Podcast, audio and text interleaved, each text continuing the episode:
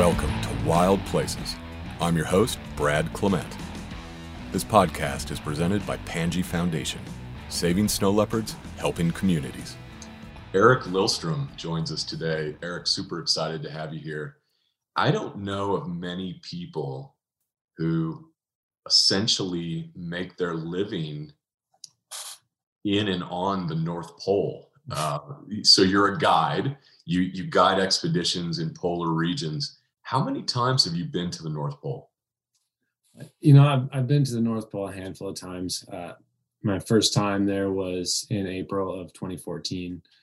Uh, I've gone almost every year since, with the exception of the last couple of years. Uh, I feel like I feel like I've forgotten what it's like because we just haven't been able to go for the last two years. But um, yeah, um, so I think I've I've stood at the North Pole probably you know five or six separate times, sometimes multiple times in one year, but uh, it never feels like the same place.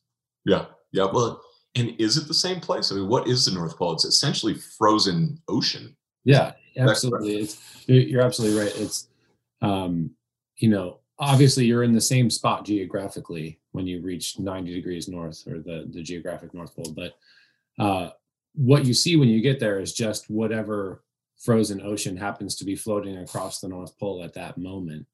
Um, and when i say moment you know that can really be just you know one second. You you find 90 degrees north on your gps you you know you're right there and then a few seconds later you have floated past it and you have to go back and and you know and find it again because that ice is in constant motion. So, so that i would love to later on get into the fact that yeah I, mean, I would think you know you start at point a you end at point b point b being the north pole mm-hmm. it's just a straight line you go there and that's all it is but but really i guess it's not i mean the ocean is moving currents are are in play so you're moving on this frozen water while you're trying to get to this magnetic GPS point. Yeah. But it's in general, correct me if I'm wrong, it's not easy just to get to where you're going to start the expedition. There are a lot of logistics. How do you how do you get there? You know, there there are a few ways. Uh, the most common way is probably just by helicopter. Um, so the reason why most people visit during the month of April is because that's when those logistics that you mentioned are really in place uh, to to allow for you know a good number of people each year to visit the North Pole. Um, and that's because there is a, a, base camp that's built on the ice somewhere within the last degree of latitude, so within 60 nautical miles of the North Pole, that um, that they plow a runway on the ice for this, you know, one specialized jet to come land on, and then um, from there, people will get in a helicopter and go to the North Pole, uh, fly directly there, hop out and visit, uh, and then fly back. So, first of all, you have to get to Svalbard, which is an archipelago of islands north of Norway in the Arctic Ocean, um, which you can reach by any, you know, a normal commercial flight. And from there, you take a about a two-hour flight on a specialized Russian um, transport jet to the Barneo Ice Camp, uh, and land, which is built there on the ice, uh, and then from there take a helicopter to the North Pole, or uh, in our case, um, take a helicopter to your expedition starting point, um, and then be airlifted out by helicopter afterwards. Nice, nice. So you keep mentioning things like you know there, there's a runway plowed on the ice. We, there, there's a base camp situated and and built on the ice and you also mentioned the month of April. Mm-hmm. So how how is this ice permanent? Does it does it come and go with the seasons and and how thick is the ice? You know, the ice thickness varies a lot. Um, it's really only viable in April because uh, the sun has just risen on the Arctic after a long polar winter, and so the ice is at its greatest extent.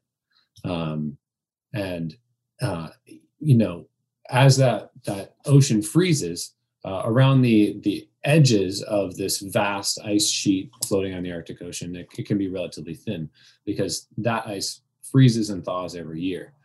Um, what we look for, or what the logistics company looks for when building the base camp, is uh, some good, stable, what we call multi-year ice, which doesn't uh, thaw during the summertime.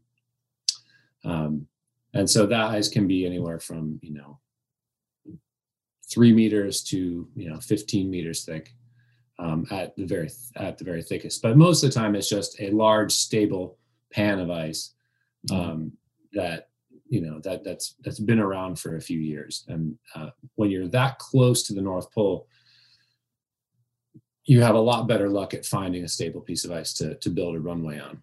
Um, so that's why we go in April. The the uh, the climate has just become livable. The sun is up, so you're not experiencing minus 60 degree temperatures. You're experiencing, you know, anywhere from zero to minus, you know, 30 or 40 at the coldest.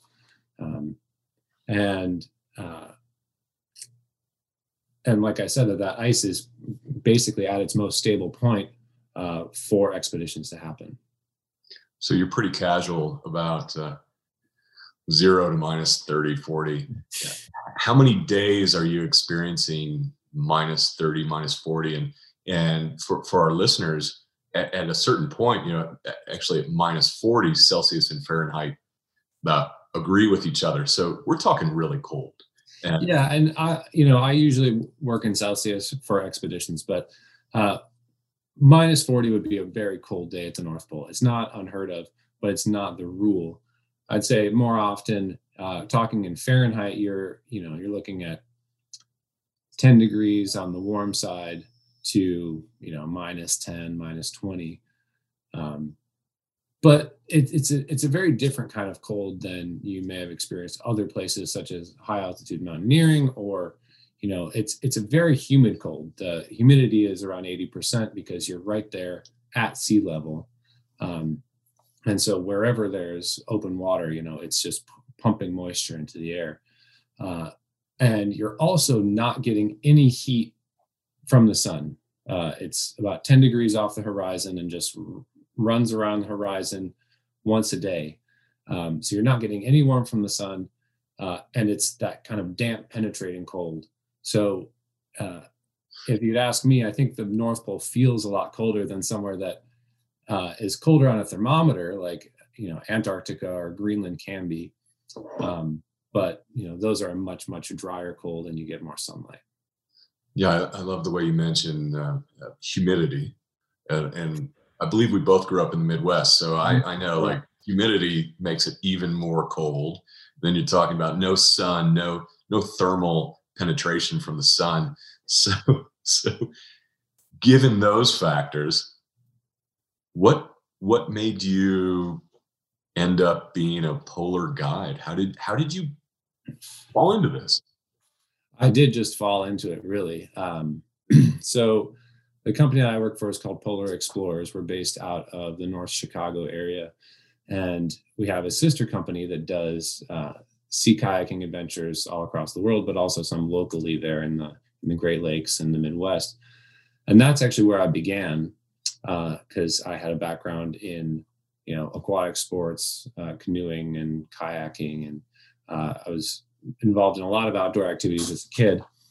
Um, and so, let's see, I think I was probably 22 or 23 years old and was unhappy with my office job and found this company.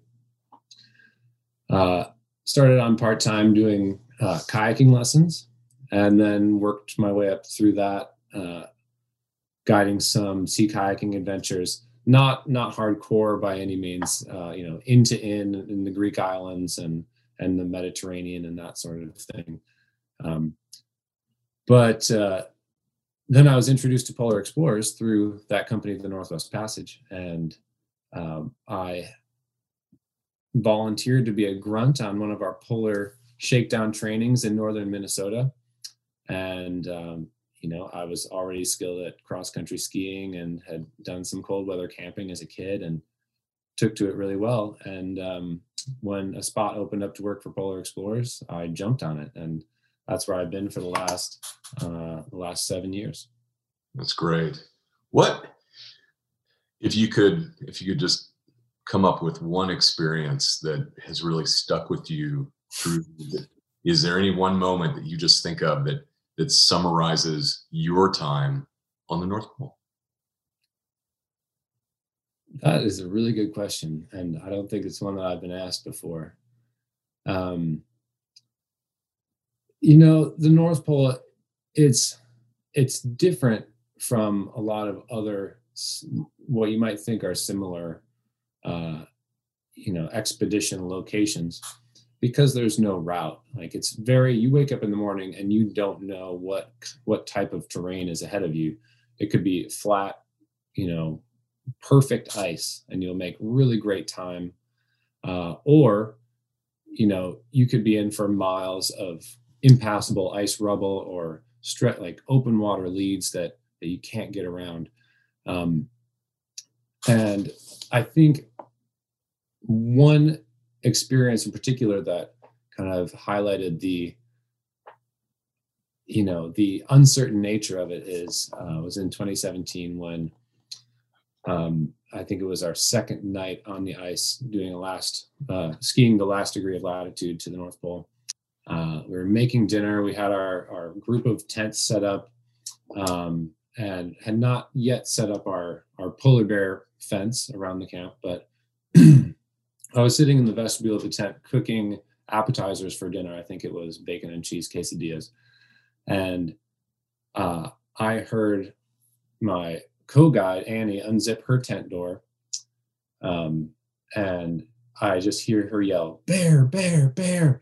And I leapt up and unzipped the tent door, and you know, 15 yards away was a polar bear standing looking at our camp. Um, and so, luckily, we were able to scare it away uh, without you know everyone was able to to walk away from that expedition hopefully a little wiser and and unharmed um, but that's the only time that I've seen a polar bear, uh, and it's actually really uncommon to to encounter them on the sea ice. But I uh, I do come back to that that experience a lot when thinking about kind of just how uh, random and, and uncertain every hour that you have on the on the sea ice can be. So, when you agree to guide these trips, you're dealing a lot with a, a friendship, a relationship with the unknown. Yeah, yeah, you could say that. And and are you comfortable there? Uh, uh I would assume the answer is yes.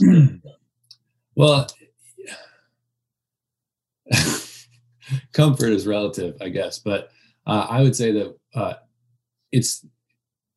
I don't know that I'm comfortable with it, but it is something that keeps me coming back every time. You know, I've climbed some mountains and you know, not an excellent mountaineer by any means, but you know, you go to the top and you come down, and then you know, when you climb the same mountain over and over, it it it's ten at least for me, it loses a little bit of its luster, it loses a little bit of the appeal, and uh, with the North Pole, because you don't know what what each day is going to look like, it's like a new expedition every time and so while my comfort level with it is is debatable day to day, um, I would say that it's very it's, it's definitely exciting. That's cool. So I, I know myself uh, through through 20 years of being a mountain guide, there are some expeditions where you know it's stressful. Like every day, you have so many moving parts, so many things to consider. Where it, it's really almost overwhelming. And yet I find myself enjoying those moments as well. Do, do you, as a polar guide, do you, do you experience that same thing where you have, you have people relying on you? You have conditions that you don't have every answer for. Uh, but, but at the same time, you know, you know, you're going to be okay. And I don't know where that comes from, but it, but it happens.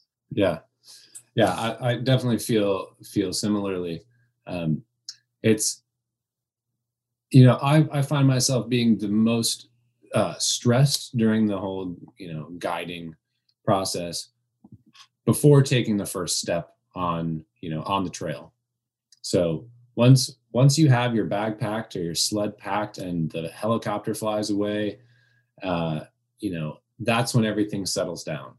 That's when you you know the goal becomes clear uh, and all of the little problems that will happen along the way kind of work themselves out. Um, but the whole, you know, getting all, making sure all the luggage is on the airplane, making sure that every, you know, everybody has all of the right things. That I think is is a more stressful part for me. Once, uh, once it's just you and your and your team on the ice, you know, it, uh, that's that's a very comfortable place. And what does that look like when the helicopter leaves? It's just your team. You have this goal for for a magnetic point in the world and what are you looking at? How heavy are the sleds? Do you have anything on your back? And and are you walking? Are you skiing? How, how does this whole setup work? Sure. Um, so the the sleds vary. Uh, you know you're carrying all of your own personal gear plus a portion of the group equipment.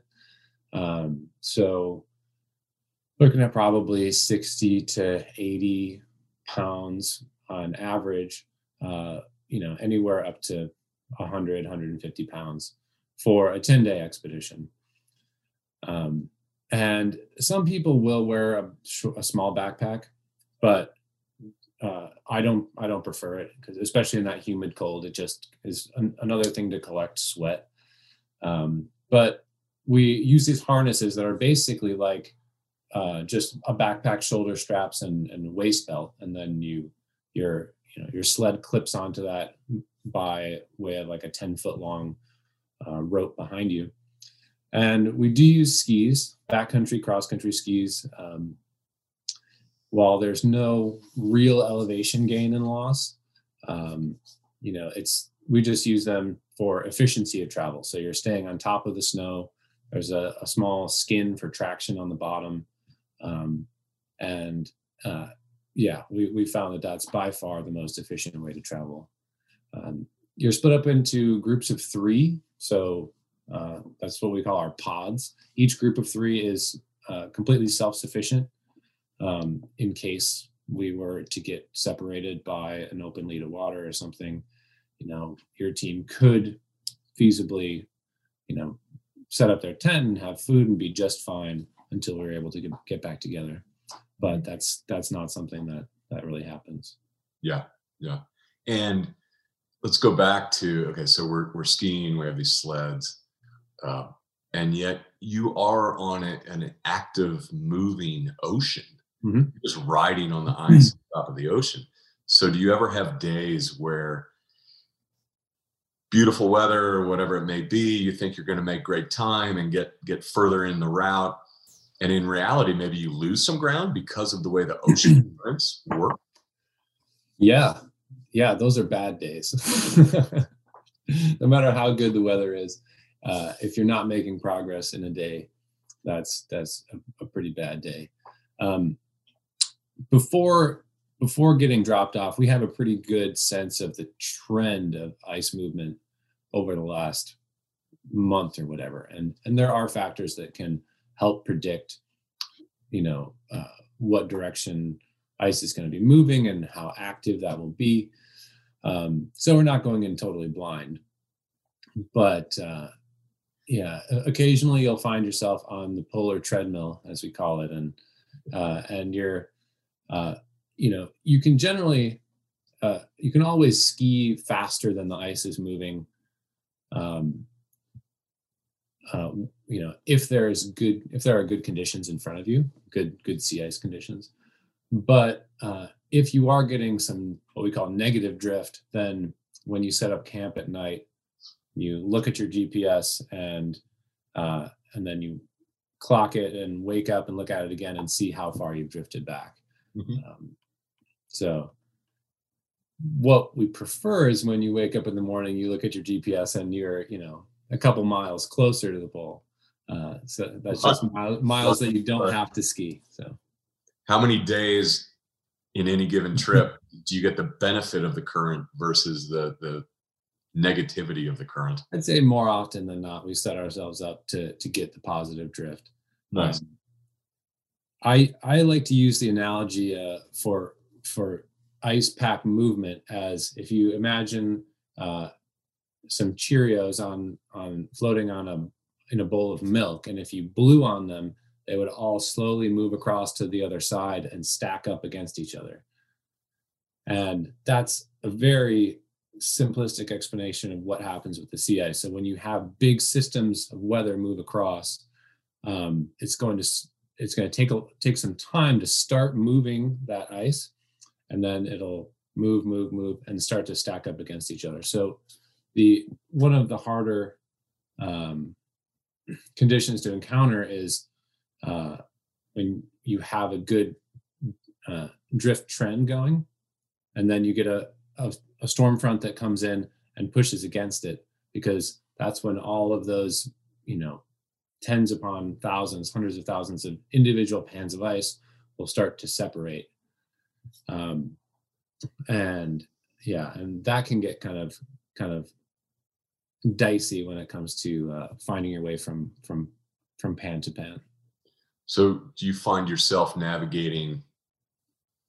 Let's say you're going north to south, just for an example. Mm-hmm. Uh, and do you find yourself having to navigate east and west just to mm-hmm. find a good connection of these these plates of ice? Almost, almost like for me, the analogy would be going through a, a crevasse field on a mountain where you're trying to go straight, but you really have to go sideways, backwards, forwards a lot to kind of figure out the maze. Yeah, that's it, that's a, a very apt uh, comparison.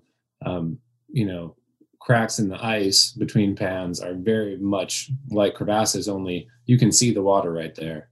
You know, you're it's not a an unknown distance to drop down. The the consequences of falling in the water are much less than falling in a crevasse. But um, yeah, you've we, we find ourselves very often zigzagging right left you know you know even if you you know you're drifting north and a little bit east uh, you can set you know what we would call in kayaking or any kind of boating it's called a ferry angle um, where if you if you know you're getting pushed one way and you want to take the shortest line to a point you have to kind of adjust uh, off course a little bit so that you're getting pushed directly where you want to go.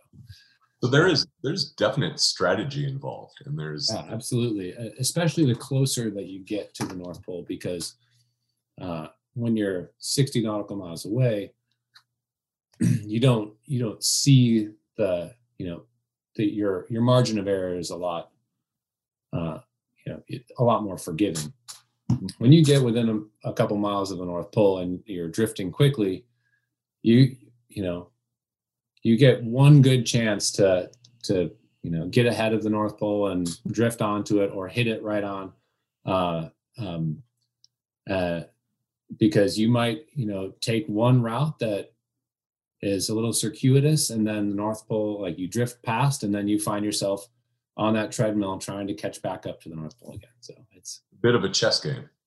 It is, and it's honestly it's one of the most fun parts of being a guide on the North Pole. Yeah. so so we talk about you mentioned leads, open leads, and and is that open water? And how often do you encounter these? And what does happen if someone falls in the water? We encounter uh, open water leads or uh, freshly frozen leads a lead is basically just a, a, a stretch between established pans of ice. So we, you might encounter a lead that is, you know, a few inches thick of ice or even a foot thick and very stable to travel on. Um, but we encounter leads, you know, multiple times daily, usually. Um, hopefully they are small, uh, you know, ideally just a couple feet or a couple inches. Uh, or frozen enough that you can just keep on going right over them. Um, the opposite of those is pressure ridges, and I, I guess we, we can talk about pressure ridges in a second. But occasionally, you will get to some some complicated parts where you are trying to get across a larger lead by kind of linking up smaller pieces of ice to get across, and um, yeah, falling in is not not common. Um, I think that the guides fall in uh, fall in maybe you know up to their ankle or up to their knee most often while uh, you know maybe testing out some some uh, potential ice for crossing or testing out what you know is some pretty in actuality some pretty soft ice but but looks okay to travel on um, but if someone was to fall in up to their neck uh, and get fully soaked through all the layers you know we would just get that person out with a throw rope or whatever. Um, and then ideally you you start skiing again immediately to get that blood pumping and kind of develop that heat. Stop set up a tent strip off all the clothes get some hot drinks get into dry clothes and then keep skiing immediately again mm-hmm. um, you know get dry and keep the body moving. So the opposite of leads are pressure ridges. And and uh, again i'm, I'm a layman in all of this but that's where the ice pushes against itself to two plates or multiple plates and creates uh, ridges create yeah. Yeah it's basically you know the, these are one of the things that that you can sometimes actually experience in uh, in action. Because you know obviously when you're on a pan of ice you might be you're, you're always drifting but you can't feel that you're moving mm-hmm. um, you know it's on it's like being on a really large ship essentially that's moving very slowly um, but in a zone that's actively you know that's that's active and making a pressure ridge you you'll sometimes actually see it or hear the ice cracking and groaning and you'll see you can see this this ridge forming and getting pushed up kind of like plate tectonics in miniature.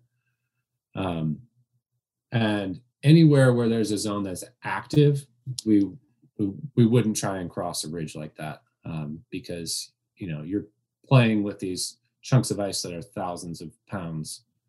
Um, and if they're constantly moving you it's just too too risky. But we will come up to, to pressure ridges that are constant that are you know old and fixed in place. Um, and then it's just a matter of you know is it going to be more work to cross this you know 15 or 20 foot ridge of ice? Or you know and get all of our sleds over and take off our skis and kind of shuttle everything across? Or is it going to be more efficient to just ski along it and wait for uh, an easier spot to cross. How many hours a day are you skiing and moving? Um, we usually moving about eight hours a day. So um, for you, for you as a guide, you're talking about all of these variables. There are a lot of moving parts, quite quite literally, and eight hours with clients Mm-hmm. A lot of weight on a sled. You're you're tremendously engaged mentally throughout this process. Yeah, uh, and I'll, I'll come back to that being one of the reasons why it's it's my favorite place to guide because you you are completely engaged. You know, on some other expeditions where you're just crossing a large ice cap like in Antarctica or Greenland, you can just throw in an audiobook and kind of check out and ski for you know eight hours um, but as a guide especially you're you know constantly evaluating okay am i going to go this way? I'm you know you're, you're constantly making choices in a choose your own adventure book basically. Um, and sometimes the choices pan out sometimes they don't. Um, but you know knowing that there are polar bears around, knowing that you know, you know that I don't want to say that the that the other team members become kind of secondary because we take very good care of our of our team members, but uh, there's just so much more to think about that the days go by pretty quickly. Yeah, yeah, that's nice. so you're you're a new dad. This is the first time dad we're speaking with today. Yeah, three, three weeks old. Three weeks old. So wow, wow. And uh, uh, do you think being a father now is is that going to fit with your lifestyle of of being away and guiding and and uh, I mean I think of all the time before I got married I mm-hmm. was literally spending six to nine months every year in a tent on some steep slope somewhere. Yeah. And and uh, how do you feel about becoming a dad and how this affects you, you kind of your lifestyle and livelihood? You know i'm i'm first of all i could not be more excited to be a dad. Uh, you know i know it's something i've known that i've wanted for a long time. And uh, it will definitely impact how much i enjoy the times that i'm away i think um, for example, like we have North Pole expeditions coming up this April where I'll uh, normally I would try to negotiate not being gone quite as long. Um, but you know, I'll have to be gone for a month when she's three months old, and I'm not excited for that. Um, but it's kind of unavoidable. Yeah, yeah. So, so if these trips are in April, and I know you do another guiding, other other work for this company throughout every year, do you find yourself like, really looking forward to April and kind of getting excited? Yeah, definitely. it's, I mean, it's what we plan for every year. We have other expeditions, but the North Pole is, uh, I think it's, it's the thing that we're all most passionate about. Um, and so it, it, it really is the culmination of, of our year uh, each year. And so this last year with the pandemic, we weren't able to travel and uh, in 2019, the expeditions were canceled for a totally different reason, which uh, had never happened in the entire history of of uh, uh the the Barneo base camp. So we're we're looking at two years running now where we haven't been able to step, set foot on the sea ice, and everybody is very very eager to do it. Yeah, yeah. Is there is there a website or is there a place where people can find out more about you and the company you work with? Uh, anything to mention on, on those? Yeah, um, polarexplorers.com. Uh, you'll find all of our expeditions and details. Um, you know, emailing Polar Explorers, e- emailing Polar Explorers, you'll find uh, gets you to me directly, um, or you can look me up, uh, or just on social media, which I still do, but uh, I'm I'm less and less enthused about. Gotcha, gotcha, Eric. I can't thank you enough for being a guest today. It's been fantastic. Uh, I, I, find this a fascinating place in the world and and really one of the last truly remote, ever changing uh, locales that that humans can still travel to. So yeah, thanks for for uh, joining us and. Yeah, thank you so much for having me, and and I, I couldn't agree more. It's uh, you know, it's it's unlike any other place in the world. All right, thanks, man.